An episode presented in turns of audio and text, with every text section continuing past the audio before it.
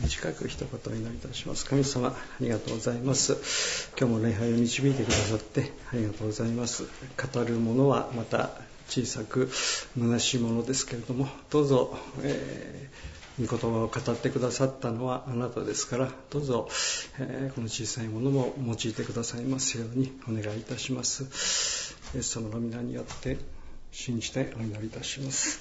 アーメン。まあ、30分はならないかと思います。御言葉を語らせていただきます。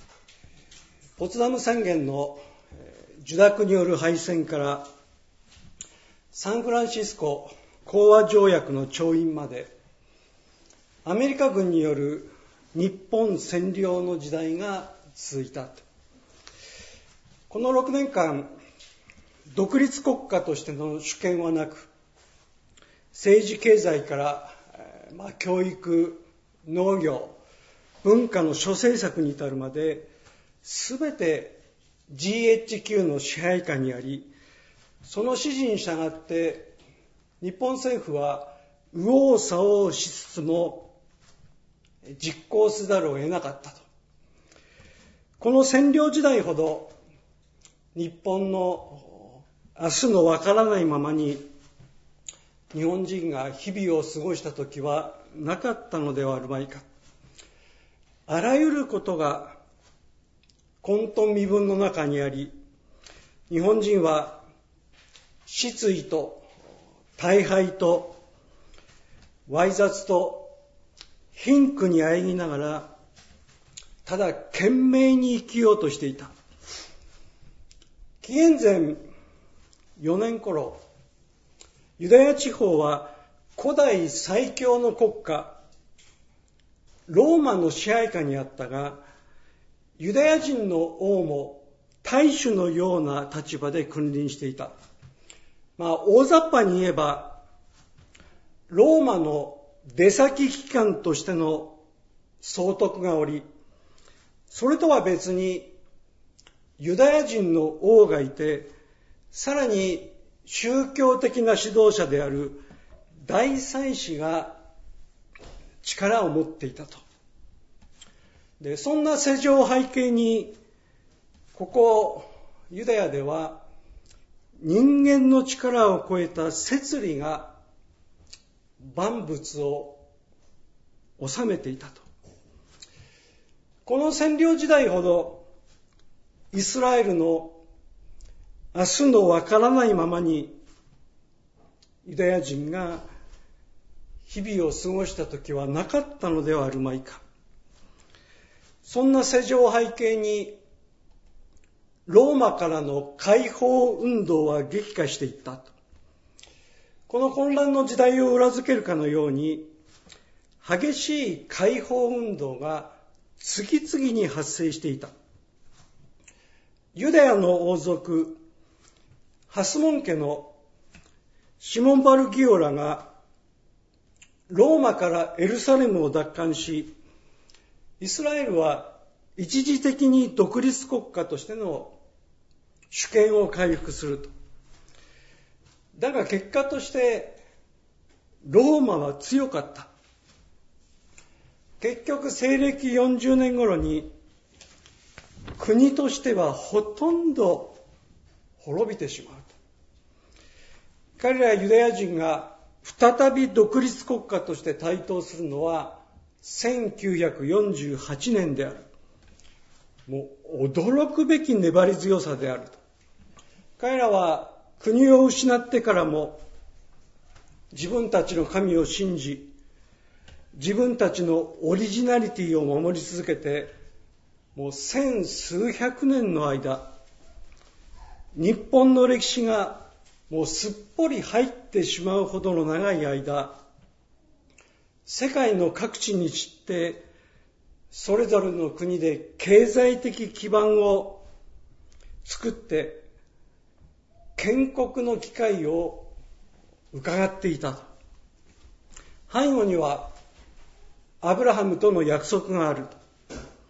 その千数百年間、パレスチナの地は数多くの国によって支配されたが、そのほとんどがアラブ系の民族によるものだった。19世紀の終わりから20世紀の初頭にロス・チャイルド家という世界屈指のユダヤ系の財閥などが画策してイギリスをはじめとする世界の大国を動かし1948年現在の土地にユダヤ人の国を建国することに成功した。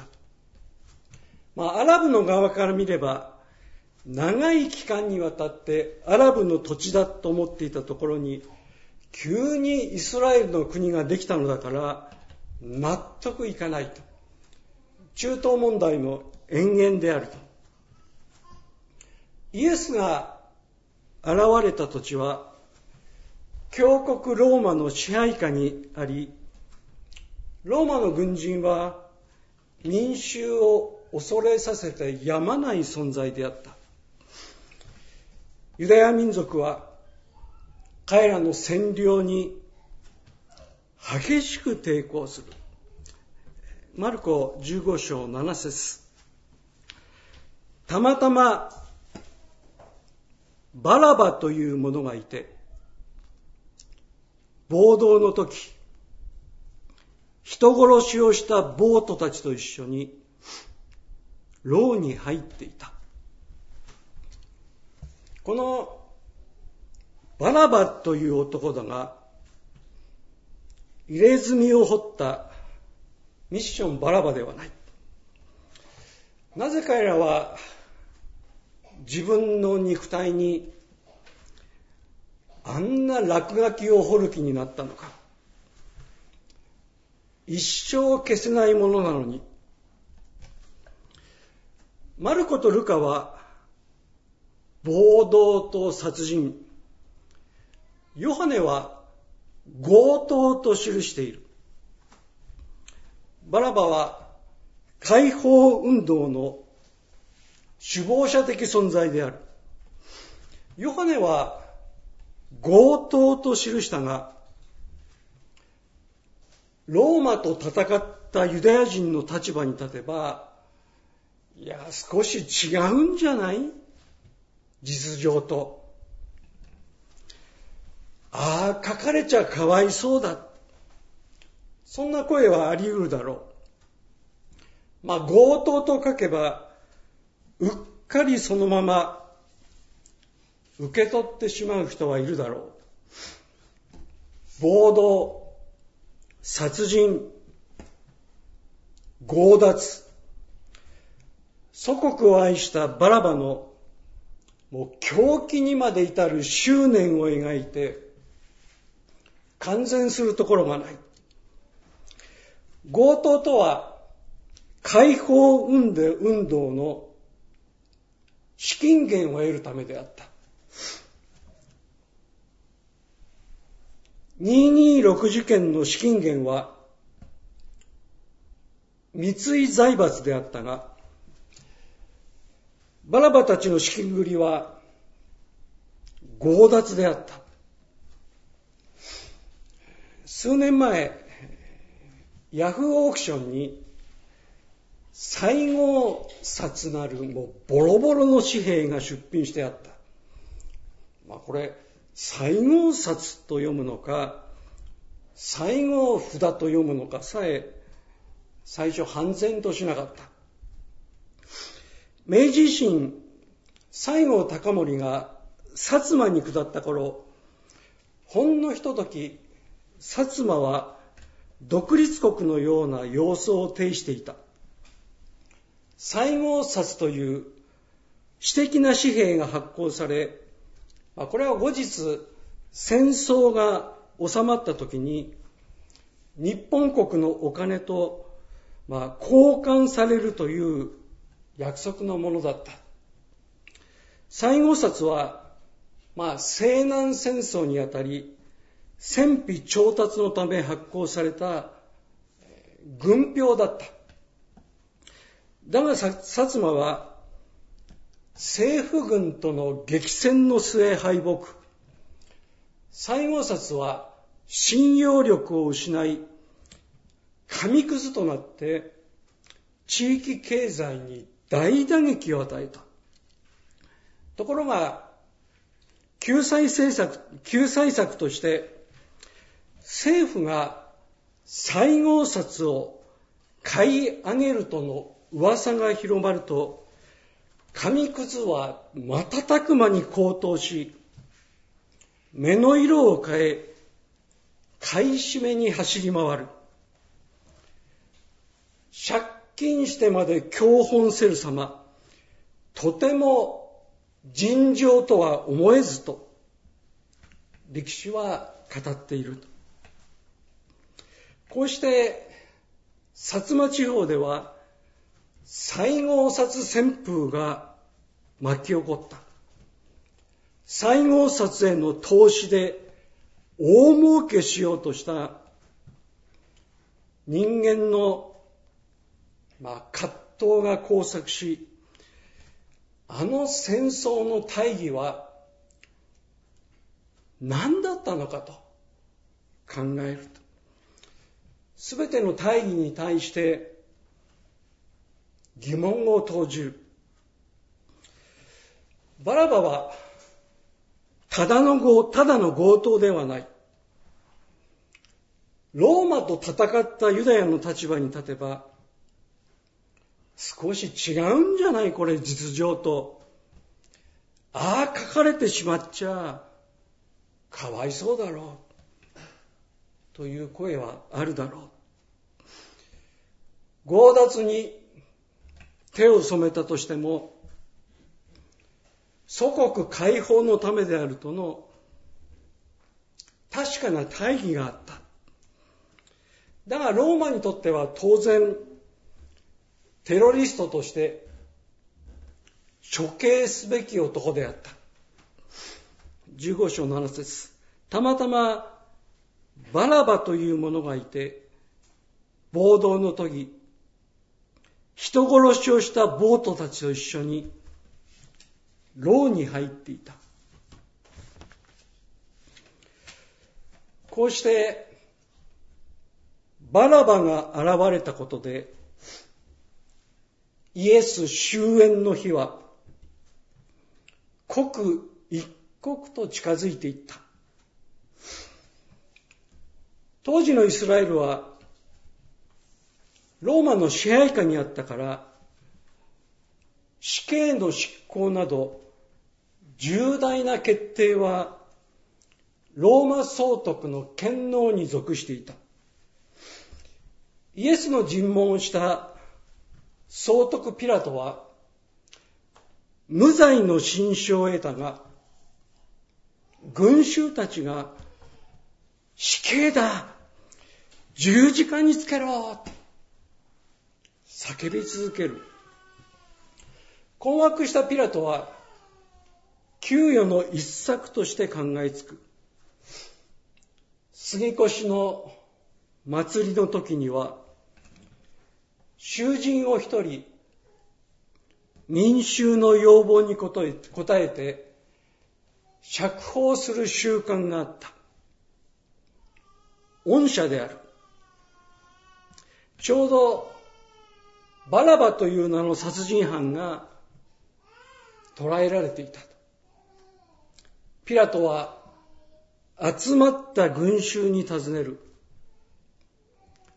どちらを釈放したらいいんだ？バラバか？イエスか？たけり狂った群衆はイエスを十字架にかけろと要求する。ピラトはさらに、私はこの人に罪を見出せないとイエスを弁護したが、群衆の要求はやはり、イエスを殺せ、十字架にかけろ、であった。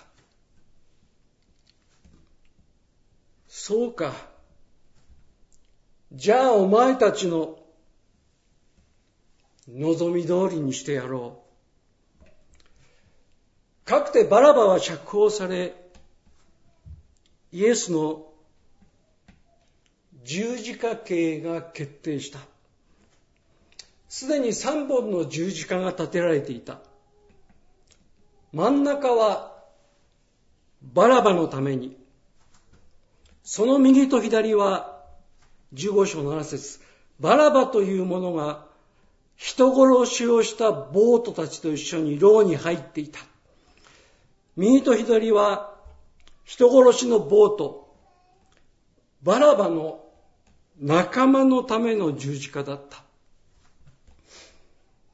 ところがバラバは生きる運命を定められ、代わってイエスが十字架についた。バラバは何かの力によって生かされたのだ。何かがバラバを殺さなかった。どちらを釈放したらいいんだ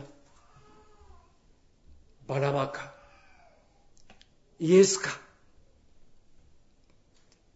三本の十字架イエスを真ん中に左右の位置にバラバの仲間。人殺しのボートはイエスに懇願した。イエスさんよ天国に行くときには俺を思い出してくれよな。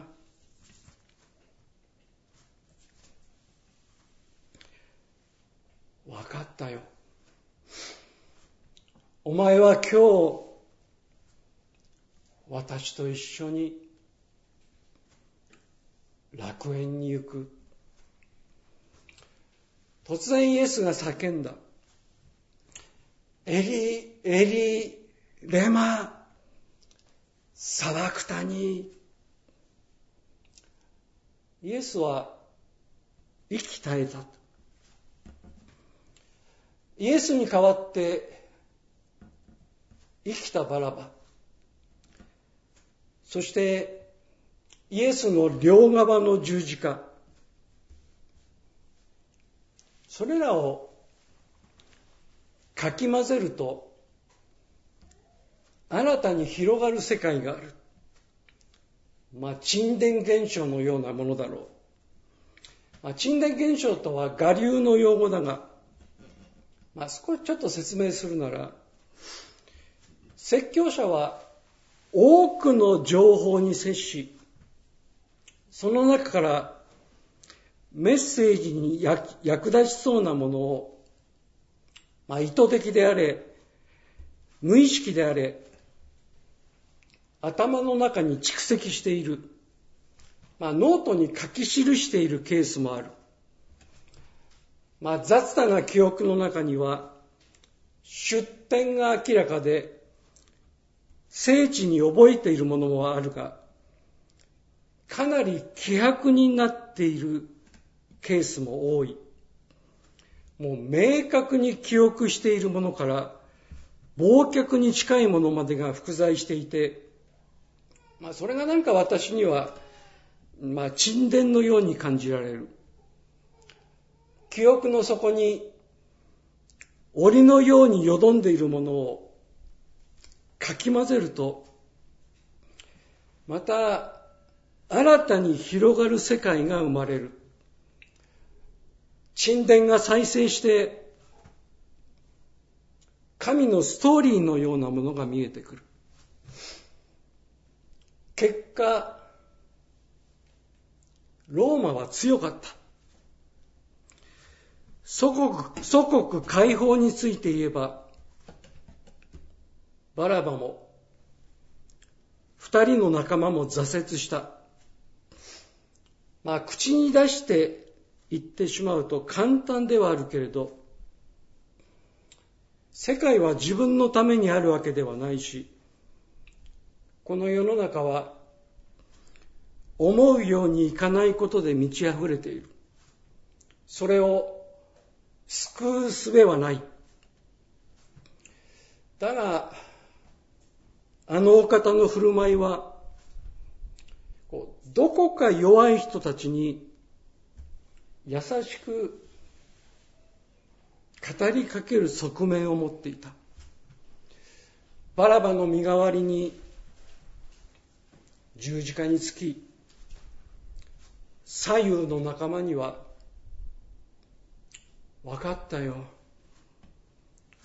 お前は今日、私と一緒に楽園に行くよ。もう命の尽き果てる瞬間まで途切れ途切れ語りかけてくださっている。バラバもその仲間もあそこまでひたむきに何かを一生懸命やり続け最後に挫折する人生。まあドラマチックといえばドラマチックである。そんな彼らにイエスは優しく語り続けながら生きた。そんなことを考えながら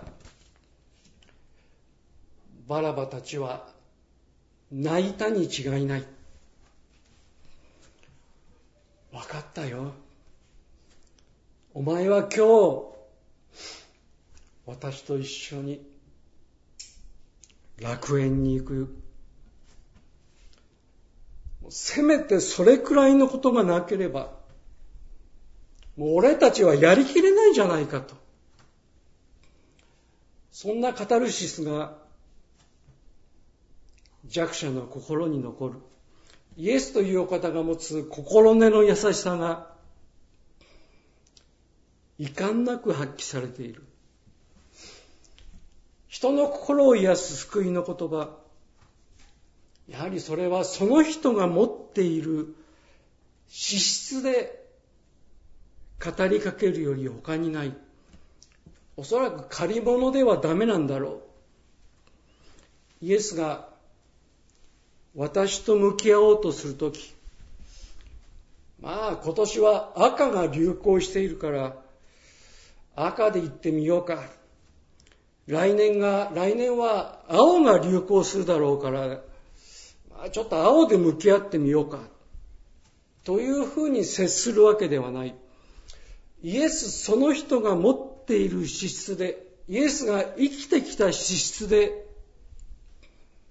私と向き合ってください。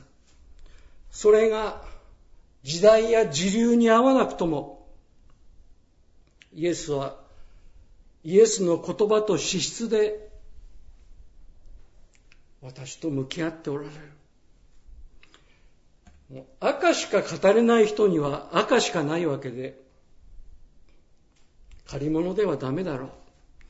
その赤が流行遅れであったり、あまりに早すぎたりと、なかなかこう思い通りにはいかないものだが、あのお方は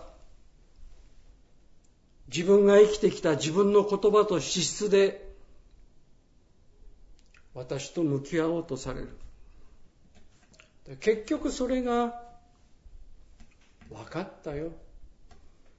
お前は今日私と一緒に楽園に行くだろうであり、またバラバに代わり、十字架にかかるという天末だったのだろうと。バラバはイエスに代わって生きるという運命を引き受けた。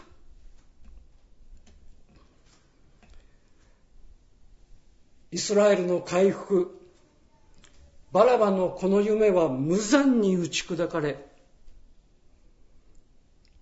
俺たちはそれさえあれば生きていけるんだと。その道も閉ざされて、彼らは寂しかったに違いない。だが、バラバの生涯は決して虚しくはない。15章の7節たまたまバラバという者がいて暴動の時人殺しをした暴徒たちと一緒に牢に入っていた。やっぱり自分の死について考えたよ。死ぬはずだったのに助かった。何かが自分を殺さなかった。自分にはしなければならない仕事があるんだと。誰かに言われたっけなお祈りいたします。たまたまバラバという者がいて、暴動の時、人殺しをした暴徒たちと一緒に牢に入っていたと。神様、ありがとうございます。決して仲介書に書いているようなことではありませんでしたけれども、私の心の中の沈殿現象のようなもの、いろんなものをかき混ぜて、神様のストーリーがこうしてまた見えてきたことを感謝いたします。どうぞ私たちのまたこれからの生涯の中にも自分が助かったと。何かが自分を殺さなかった。自分にはしなければならない仕事があるんだと。イエス様が今日も語りかけ、そしてバラバもその声を聞いたに違いない。尊いイエス様の皆によって信じてお祈りいたします。